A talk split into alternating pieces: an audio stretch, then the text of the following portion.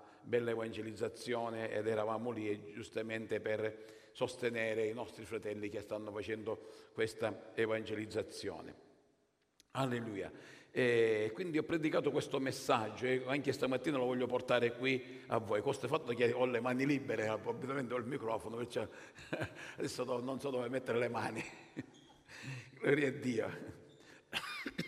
Allora, vi voglio portare in Secondo Re, capitolo quattro, un passo penso conosciuto da diversi di noi, però lo voglio leggere tutto perché sicuramente ci sono qui delle, dei fratelli, delle sorelle, degli amici che magari non conoscete il passo della scrittura, ed è buono che conosciamo questo passo della scrittura in cui vi è una donna che eh, incontra Eliseo ed eh, avviene un cambiamento nella sua vita e vedremo come. E leggo dal versetto otto in avanti fino al versetto trentasette, perciò un bel po' di diversi. Ora avvenne che un giorno Eliseo andò a Sunem, dove abitava una donna facoltosa, e questa lo costrinse a prendere un po' di cibo. Così tutte le volte che passava di là si recava a mangiare da lei. Ella eh, disse a suo marito: ecco, io sono certa che colui che passa sempre da noi è un santo uomo di Dio. Ti prego, facciamo una stanza in muratura al piano di sopra e mettiamoci per lui un letto, un tavolo, una sedia e un candeliere. Così quando verrà da noi vi si potrà ritirare. Un giorno che Eliseo passava di là, si ritirò nella stanza di sopra e vi si coricò. Poi disse a Ghehazi, suo servo, chiama, eh, eh, scusate, al suo servo Eh, chiama questa Sunamita. Egli la chiamò ed ella si presentò davanti a lui.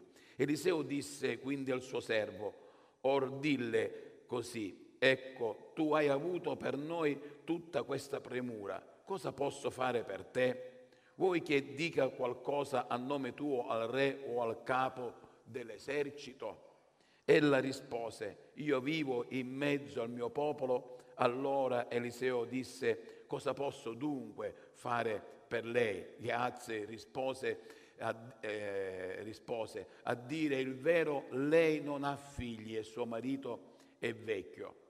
Eliseo gli disse: chiamala. Ella la chiamò ed ella si fermò sulla porta. Allora Eliseo le disse: in questa stagione, l'anno prossimo, tu abbraccerai un figlio. Ella rispose: no, mio signore, o uomo di Dio, non ingannare la tua serva. La donna concepì e partorì un figlio l'anno seguente, in quella stessa stagione, come Eliseo le aveva detto. Ora il bambino crebbe. Un giorno che era andato da suo padre con i mietitori, disse al padre: la mia testa, la mia testa. Il padre ordinò al suo servo: portalo da sua madre. Questi lo prese e lo portò da sua madre. Il fanciullo rimase sulle ginocchia di lei fino a mezzogiorno, poi morì. Allora ella salì, eh, lo adagiò sul letto dell'uomo di Dio, chiuse la porta dietro di lui ed uscì. Poi chiamò suo marito e gli disse: ti prego, mandami uno dei servi e un'asina. Corro dall'uomo di Dio e torno. Ella, egli le domandò: perché eh, vuoi andare da lui proprio oggi? Non è il noviluno e neppure sabato. Ella rispose: andrò, andrà tutto bene. Perdonate, siccome ho poca luce, potete accendermi la luce qua sopra? Mi fate sforzare per leggere. Oh, aglio now, come si suol dire alla siciliana. Perciò fece eh, sellare l'asina e ordinò al suo servo: Condu- conducimi e va avanti, non rallentare il passo per me, a meno che te lo ordini. Così ella partì e si recò dall'uomo di Dio sul monte Carmel. Non appena l'uomo la vide, di, l'uomo di Dio la vide da lontano, disse: o Ghehazi, suo servo, ecco la Sunamita, ti prego, corri ad incontrarla e dille: stai bene? Sta bene tuo marito? E il fanciullo come sta? Ella rispose: stanno bene. Quando giunse dall'uomo di Dio sul monte, gli abbracciò i piedi. Ghehazi si avvicinò per allontanarla, ma l'uomo di Dio disse: lasciala stare, perché la sua anima è amareggiata e l'Eterno me l'ha nascosto e non me l'ha rivelato. Ella disse: avevo forse chiesto al mio Signore un figlio? Non ti avevo forse detto: non mi ingannare?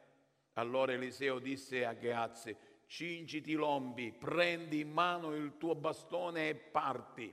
Se incontri qualcuno, non salutarlo, e se qualcuno ti saluta, non rispondergli. Poserai il mio bastone sulla faccia del fanciullo. La madre del fanciullo disse ad Eliseo: com'è vero che l'Eterno vive e che pure vivi, che tu pure vivi, non ti lascerò. Così Eliseo si levò e la seguì. Or Ghehazi li aveva preceduti e aveva posto il bastone sulla faccia del fanciullo, ma non ci fu né voce né risposta. Perché egli, eh, perciò egli tornò incontro ad Eliseo e gli riferì la cosa, dicendo: il fanciullo non si è svegliato. Quando Eliseo entrò in casa, vide il fanciullo morto e sdraiato sul suo letto. Egli allora entrò, chiuse la porta dietro loro due e pregò l'Eterno. Poi salì sul letto e si coricò sul fanciullo, pose la sua bocca sulla eh, sua bocca e eh, i propri occhi sui suoi occhi, le proprie mani sulle sue mani, e, distese, e si distese di lui alla carne del fanciullo, si riscaldò. Quindi Eliseo si tirò indietro e andò qua e là per la casa. Poi salì di nuovo e si distese sopra il fanciullo. Il fanciullo starnutì sette volte ed aperse gli occhi. Allora egli chiamò Ghehazi e disse: chiama questa sunamita. Egli la chiamò. Quando ella giunse da Eliseo, questi le disse: prendi tuo figlio. Così ella entrò e gli si gettò ai piedi, prostrandosi fino a terra, poi prese suo figlio ed uscì. Fin qui la lettura della parola del Signore. Cosa ci vuole dire questo episodio della parola di Dio? Sapete, l'Antico Testamento non è escluso o tolto con, dal, dal Nuovo Testamento, si unisce insieme. Possiamo vedere questa mattina questa realtà meravigliosa di questo episodio riportato anche nel Nuovo Testamento. Qui vediamo che c'è una donna che eh, è una donna importante nel suo paese, una donna facoltosa, una donna determinata, una donna sicura di sé. Non era una donna sprovveduta, non era una donna povera, se possiamo dire anche così, e magari non sapeva magari cosa fare, ma era una donna sicura di sé. Ed vide passare questo uomo, questo profeta. Eliseo non sapeva che era un profeta, ma Eh, lei sentì nel cuore, nel suo animo, nel suo spirito di invitarlo a casa a mangiare. Che bello quando noi sappiamo riconoscere non la religione, ma Cristo Gesù, il Signore dei Signori, il Re dei Re, e invitarlo a casa nostra, nel nostro cuore. Questa donna fece così, e man mano che questo uomo passava di là, riconobbe che era un profeta. La parola di Dio è la parola profetica per ognuno di noi, per il Nuovo Testamento ma anche per l'Antico Testamento, anche se nell'Antico Testamento avevano proprio gli uomini, i profeti che gli parlavano. Anche oggi abbiamo dei profeti, ma la, par- la profezia per eccellenza è la sua parola. Che se viene qualcuno e ci porta una profezia al di fuori di quello che è la parola di Dio, non la dobbiamo accettare. Quindi vediamo che questa donna riconosce, e quando noi riconosciamo che Gesù è il figlio di Dio, qualcosa deve avvenire. Questa donna cosa fece? Disse a suo marito: costruiamo un, una stanza nel piano di sopra, in muratura. E in quel tempo non era come oggi, la muratura costava, aveva un prezzo. E vediamo che i avviene qualcosa di, di, di nuovo in questa famiglia, perché quando tu hai un ospite a casa, cosa succede? Non è come quando tu da solo sei con, la, con tua moglie, con la tua famiglia, che puoi camminare eh, a casa tua come tu vuoi, con i pantaloncini corti, senza maglietta, ma ti devi vestire perché c'è un ospite. Se la, stanza, la porta della stanza da letto la lasci aperta la sera perché sei in famiglia, quando hai degli ospiti che dormono a casa tua, la chiudi. Non vuoi che le persone che passano dalla, dalla, davanti alla stanza da letto trovano la porta aperta e vedono te coricato a letto, giusto? Ci siamo? Se magari a casa mangi pane e cipolla e in quell'occasione non ne mangia più nessuno pane e cipolla. Una volta si mangiava pane e cipolla. Magari mangi così, forse con le mani, oppure con la forchetta, con il coltello, il pollo, il pesce. Se c'è degli ospiti invece devi per forza prendere il coltello e la forchetta, perché non è tanto bello, se non che sono amici intimi che fanno parte di te, allora ti puoi permettere. Quindi avviene un cambiamento, no? Quando noi invitiamo una persona a casa nostra, e così sicuramente è avvenuto qui in questo caso, così è avvenuto nel Nuovo Testamento, quando Gesù chiama i discepoli. Lasciano le barche, lasciano il loro lavoro, lasciano i loro averi, lasciano la loro famiglia e seguono Gesù. C'è stato un cambiamento nella loro vita? C'è stato un cambiamento. Hanno dovuto lasciare qualcosa che per loro era importante o che per loro era una, un'abitudine, era un qualcosa che faceva parte del loro contesto. Hanno dovuto lasciare e seguire Gesù per tre anni. Questa donna mette a disposizione la sua casa e tutte le volte che questo uomo passava andava ad albergare nella stanza di sopra. E così è per noi, cari. Se noi riconosciamo che Gesù è il Signore della nostra vita e Lui viene ad abitare nel nostro cuore, deve avvenire per forza un cambiamento. Non possiamo essere gli stessi. Se siamo gli stessi c'è qualcosa che non funziona. Se prima di conoscere il Signore eravamo lamentosi, eravamo bugiardi, eravamo litigiosi e metti tu tutte le altre cose, automaticamente questo deve cambiare. Se non cambia c'è qualcosa che non funziona. L'appartamento o la stanza che tu hai riservato per il tuo Signore vuol dire che non è adatta per Lui, vuol dire che Lui non dimora in quella casa o in quella stanza del tuo cuore. Ma quando avviene questo cambiamento, il Signore lo vede e Lui gioiosamente sta nel nostro cuore, non viene con, eh, in malavoglia. Ed ecco che questo profeta Eliseo si sente a casa sua e dice: cosa posso fare per questa donna? Io so che Dio, che Gesù dice: Padre, cosa posso fare per questo mio figlio?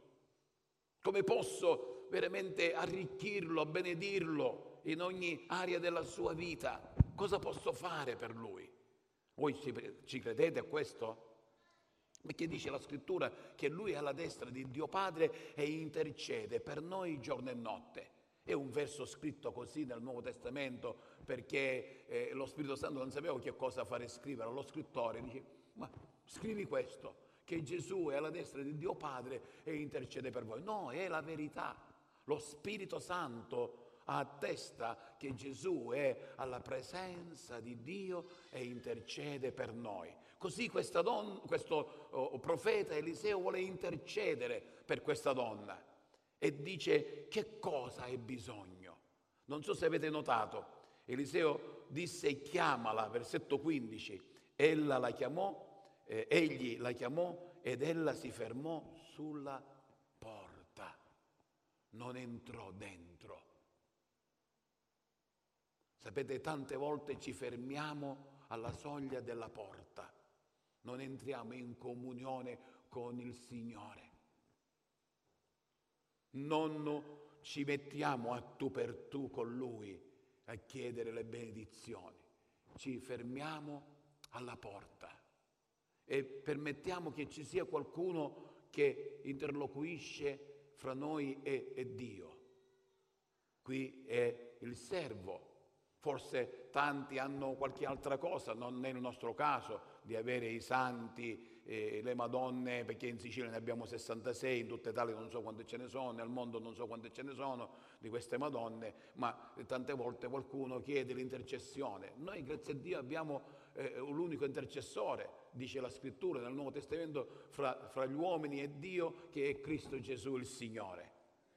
Però tante volte abbiamo degli intercessori, o può essere il medico, o può essere il psicologo, o il consulente matrimoniale, o qualcun altro, o la nostra macchina, o la nostra casa.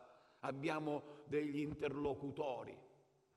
Dio vuole parlare con te a tu per tu. Lascia tutto quello che ti circonda, che, che fa parte della vita, che abbiamo bisogno, ma confidiamo totalmente prima in Cristo e poi in tutte le altre cose, la scienza medica, le nostre facoltà economiche, eh, benessere ed altro, il nostro conto in banca e così via dicendo. Confidiamo prima nel Signore e poi in tutte le altre cose e la gloria di Dio sarà manifestata, no? Come dice la Scrittura, cercate prima il regno dei cieli e la sua giustizia e tutte le altre cose vi saranno sopraggiunte. Ecco che Eliseo intercede per lei e questa donna ha un figlio. Quante volte riceviamo dei benefici del Signore? Forse magari ce li dimentichiamo, ma benefici che riceviamo dal Signore. Quando lo incontriamo, quando viviamo con Lui, veramente c'è qualcosa di grande, di meraviglioso. Non so quanti anni di fede avete voi, noi stiamo raggiungendo i nostri trentanove anni, Di, di, di, di, di grazia, di amore di Dio, e in tutti questi anni ne abbiamo visto veramente di meraviglie del Signore, guarigioni delle nostre figlie. Mi ricordo Samantha piccolina, il medico, quando ha saputo che era un dottore, era un nostro fratello, quando ha saputo, stavamo montando la tenda a lungomare, quando ha saputo i sintomi che era, presto lascia tutte cose e vai e portala all'ospedale, tua figlia può morire da un momento all'altro. Eravamo pochissimi che stavamo montando la tenda, io ero da poco pure convertito, non ero da anni che avevo ricevuto Gesù e allora potevo dire bene, era da poco e, e, e potevo scappare, ma ho visto che eravamo in pochi. Vi ricordate la tenda della salute, i più vecchi, che per montarla ci volevano almeno venti persone, non oggi come la tenda Cristo è la risposta, che ci vogliono anche tante persone, però si può montare facilmente. Lì c'è bisogno di braccia forti per montare prima a terra e poi sette persone, dieci persone dentro che tenevano i pali, li dovevano sollevare, gli altri fuori a tirare le corde e poi la dovevano tenere in equilibrio, perché se cadevano quelli che erano dentro facevano capputto. E potevo lasciare in quel momento, ho detto, Signore, mia figlia è nelle tue mani. Allora poi dopo, allora non c'era il cellulare, telefono con un telefono a gettoni lì a lungomare, chiamo Gina, Gina come sta Samantha? Sta bene. Da quant'è che eh, eh, era venuto mio padre che è un infermiere, che era un infermiere, oggi è col Signore, eh, dicevo, papà, dicevo, presto portalo all'ospedale, portalo all'ospedale. Poi non so che è successo, sta bene. Avevo pregato, avevo detto, Signore, non lascio questi fratelli da soli, perché so che tu sei il mio dottore. Non che io non volevo andare all'ospedale, cercate di comprendermi, dobbiamo andare all'ospedale. Però in quel momento io ho confidato nell'Eterno. E quando noi confidiamo, allora ecco che riceviamo. In questi trentanove anni potrei raccontare tante di quelle meraviglie, ma pensate che non ci sono stati anche degli ostacoli, come questa donna ad un certo punto ha la gioia di questo figlio, cresce questo figlio e poi questo figlio muore. Come si è sentita questa donna? Come pensate che si è sentita questa donna? Tradita da Dio, tradita dal profeta, tradita. E così tante volte ci sentiamo anche noi. Quando in mezzo a tante benedizioni arriva una catastrofe. Vi sono arrivate mai delle catastrofi addosso? Delle malattie in, in famiglia, magari non tue personali, delle morti improvvise ed altro. Sono delle catastrofi. Perché? Perché Dio ci ha creati per la vita, Dio non ci ha creati per la morte. La morte è una nemica. Parlo della morte come posso parlare di tantissime altre cose, mettete voi. un figlio alcolizzato, drogato o qualsiasi altra cosa, divorzi dei figli o personali, sono delle disgrazie, sono dei dardi infuocati del nemico che colpisce la tua sensibilità, che colpisce la tua spiritualità, che colpisce il tuo, la tua comunione con il Signore. Questa donna si è sentita tradita, però non ha abbandonato. Si è sentita tradita, ma non ha abbandonato. È andato, è andata dall'uomo di Dio. I discepoli andavano da Gesù nei momenti del bisogno. E così via dicendo. Vi ricordate Paolo e Sila? Quando furono bastonati perché avevano fatto del bene a una donna, l'avevano liberata da uno spirito indovino, li bastonano e li buttano in prigione. Dove sono andati? Si sono leccati le ferite o sono andati da Dio a lodare, ad adorare il Signore? E alla mezzanotte sappiamo quello che è avvenuto, il terremoto, e sono stati liberati.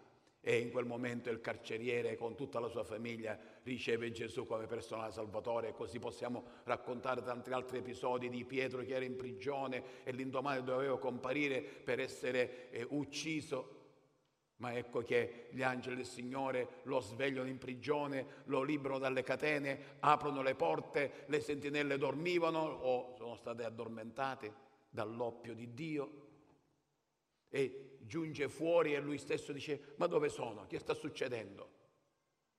Dio è questo Dio, è lo stesso ieri, oggi e in eterno, non cambia. Ed ecco che questa donna sapeva che l'uomo di Dio era la risposta al suo problema, alla sua disgrazia, e dove va?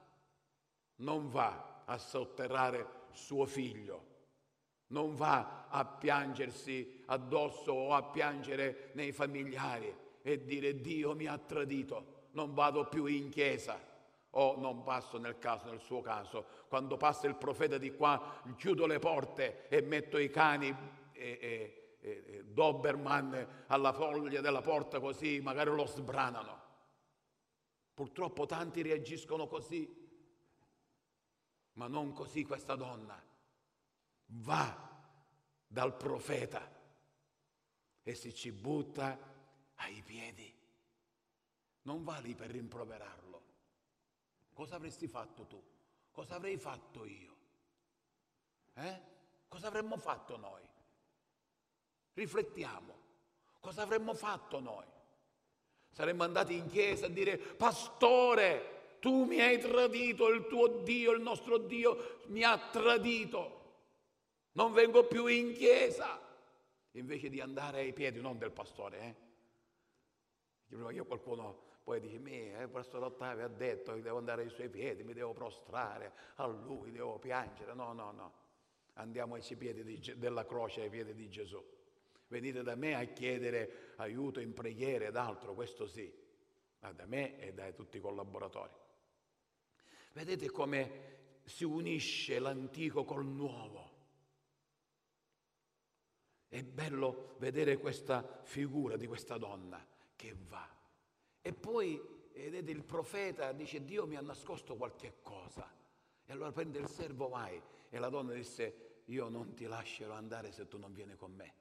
Eh? Poteva andare a seguire il servo. E beh, mi, mi sta mandando il servo, va bene. No, no, io non ti lascio andare, Signore, io non ti lascio andare se tu non sei con me. Vi ricordate, c'è un altro personaggio nell'Antico Testamento che lotta con l'angelo dell'Eterno, eh? E ad un certo punto sta per eh, venire l'alba e eh, eh, dice: lasciami andare. L'angelo dice: non ti lascio andare finché tu non mi benedica, perché riconosceva che stava lottando con, con un essere superiore a lui. Con chi stiamo lottando noi quando avviene la disgrazia, quando avviene lo tsunami, non lo tsutano? Qualcuno pensa: c'è zio Tano a casa nostra. No, no, arriva una tempesta di acqua che distrugge tutto. Ecco che questa donna segue il profeta. Il profeta giunge e trova il fanciullo morto.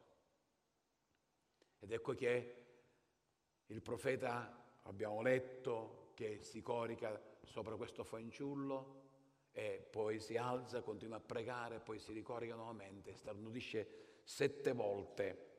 Il numero sette è il numero della perfezione. Ed questo fanciullo ritorna in vita. Ricordati che la parola profetica è quella che porta vita. Egli mandò la sua parola e li guarì. Vuoi ricevere guarigione nella tua anima?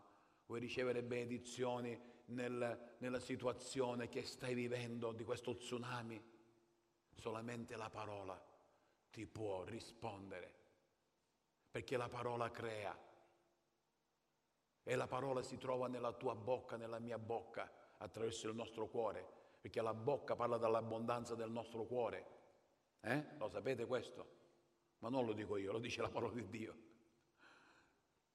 E dove Gesù mandò i discepoli quando dissero: ma tu che fai? Non paghi le tasse? Ah, come mai? Tutti quanti pagano le tasse e tu, Gesù, ti senti superiore agli altri e i tuoi discepoli non pagano le tasse. Fatemi vedere che cos'è. E portano questa moneta dove c'era la faccia di, di, di, di Cicerone, stavo dicendo, di Nerone. Se mi sente il pastore Cicerone, dice: no, la mia faccia no. Di Nerone. Dici: chi è questo? È il capo, eh, il capo del mondo in questo periodo. Eh, date a lui quello che, che è di Cesare, ma diamo a Dio quel che è di Dio. Andate, dice ai discepoli, andate. Non so se era Pietro, eh? Vai al mare, al lago. Il primo pesce che prendi, aprigli la bocca, tira fuori una, un denaro, la moneta che è, e paga le tasse per me e per tutti voi. Dove? Nello stomaco. Un pesce può tenere in bocca un, un denaro? Lo, abitualmente lo inghiotte, giusto? No. Nella bocca, anche lì c'è un, una parola profetica, c'è qualcosa che ci vuole dire la scrittura. Perché nella bocca? Lui era un pescatore, poteva benissimo prendere il pesce, aprire la pancia e prendere dalla pancia questo denaro. No, dalla bocca, perché nella tua bocca, nella mia bocca c'è la parola profetica che porta positività, che porta benedizione, che crea, la parola crea. Dio ha creato tutto con la parola e la parola è Cristo Gesù. Cosa vogliamo creare noi? Ah, ecco. Povero è me, sembra a me, non mi doveva succedere questo, no, non mi sento stamattina di andare in chiesa, perché devo andare in chiesa? No, ma perché devo andare alla cellula? Perché devo andare alla preghiera? Perché devo andare alla tenda Cristo alla risposta, che fino al giorno nove di giugno è qui, e portare un mio amico, e poi riviene deluso come sono deluso io? Cosa stiamo creando con la nostra bocca? Cosa creiamo? Signore, al di là dello tsunami, io so che tu sei il mio Dio. Io so che tu sei la risposta dei miei bisogni. Signore, io creo positività su questa persona che è ammalata, io creo guarigione nel nome di Gesù. Io creo benedizione nel mio rapporto matrimoniale. Io creo benedizione su mio figlio. Questa donna, quando il profeta la chiamò e aprì la porta, non rimase alla soglia della porta. Entrò, entrò, non rimanere alla soglia della porta, come tanti rimangono alla soglia della porta. Entrò e abbracciò il suo figlio e si prostrò davanti al profeta. E ringraziò e lodò Dio perché lo tsunami era andato via, perché lei credeva nell'uomo di Dio, lei credeva in Dio. Quanti di noi crediamo che Dio può ogni cosa? Alleluia, alleluia. Alleluia, cari, in questa mattina la parola di Dio ci sprona, ci incoraggia a non rimanere alla soglia della porta. Entriamo alla presenza di Dio, entriamo nel luogo santissimo dove Gesù ha squarciato il velo dall'alto in basso, quando ha detto: Padre, tutto è compiuto, e ha reso il suo spirito al suo Padre, al Signore. In quel momento, oh, le nuvole sono venute, il terremoto è avvenuto, la pioggia è scesa e si è squarciato il velo che separava il luogo santo dal luogo santissimo, dove poteva entrare il sommo sacerdote una sola volta l'anno per poter parlare con Dio. E oggi, ogni attimo della nostra vita, possiamo andare a parlare con Dio. Non rimaniamo alla soglia della porta, entriamo dentro, adoriamo e benediciamo Dio nei momenti proprio più bui della nostra vita.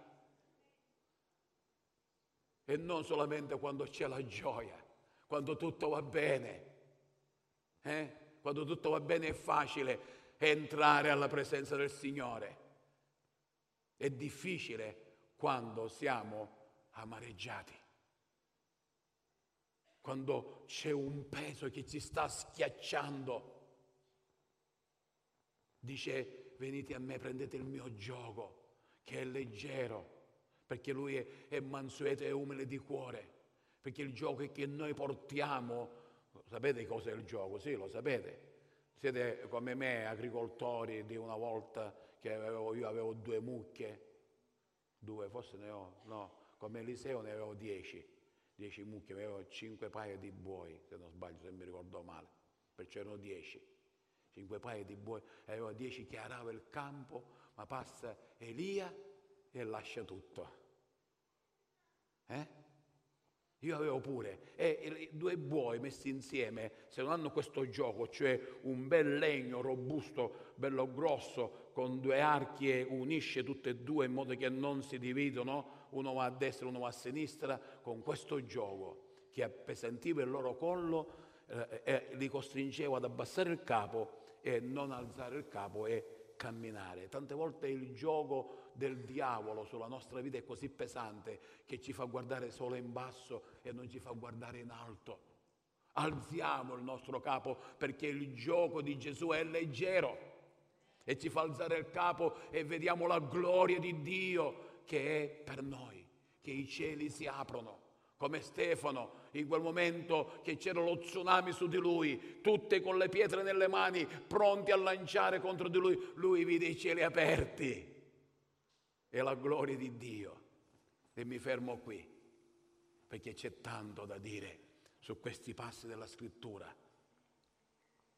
Alleluia, non so voi, ma io mi sento edificato dalla parola di Dio, dell'Antico e del Nuovo Testamento. Tante volte dice: no, ma l'Antico non è per noi, e così e l'altro. Gesù non è venuto ad abolire, è venuto a compiere, a completare, a perfezionare tutto ciò che parte dalla Genesi e giunge fino a Malachia, e da Malachia inizia con Matteo e finisce in Apocalisse.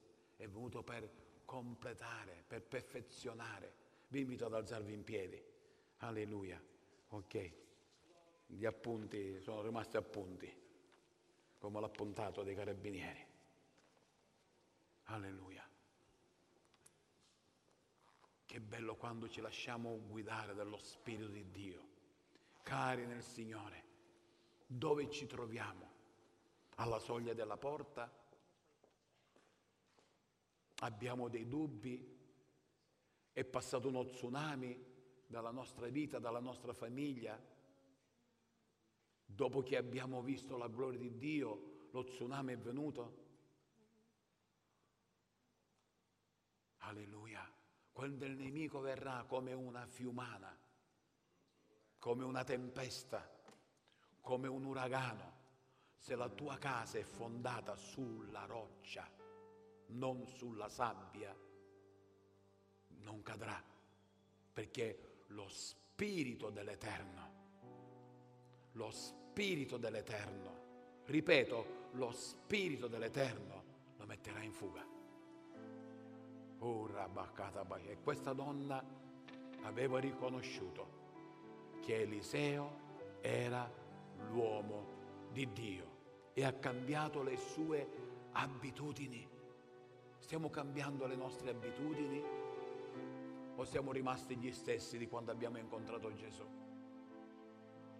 Cioè non siamo nati di nuovo. Abbiamo costruito qualcosa che fa cambiare le nostre abitudini nel nostro cuore e quindi il nostro parlare non è più un parlare sporco, non è un parlare Di, di, di, di bugie e da quant'altro, ma è un parlare sano, santo, timorato da Dio.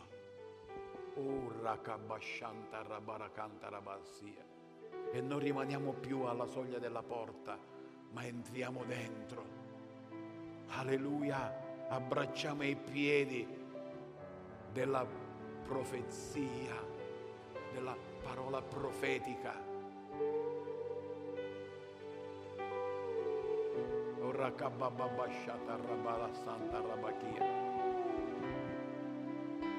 Oh rete kabashia, metti la tua mano sul tuo cuore mentre cantiamo questo canto come segno di totale arresa al Signore.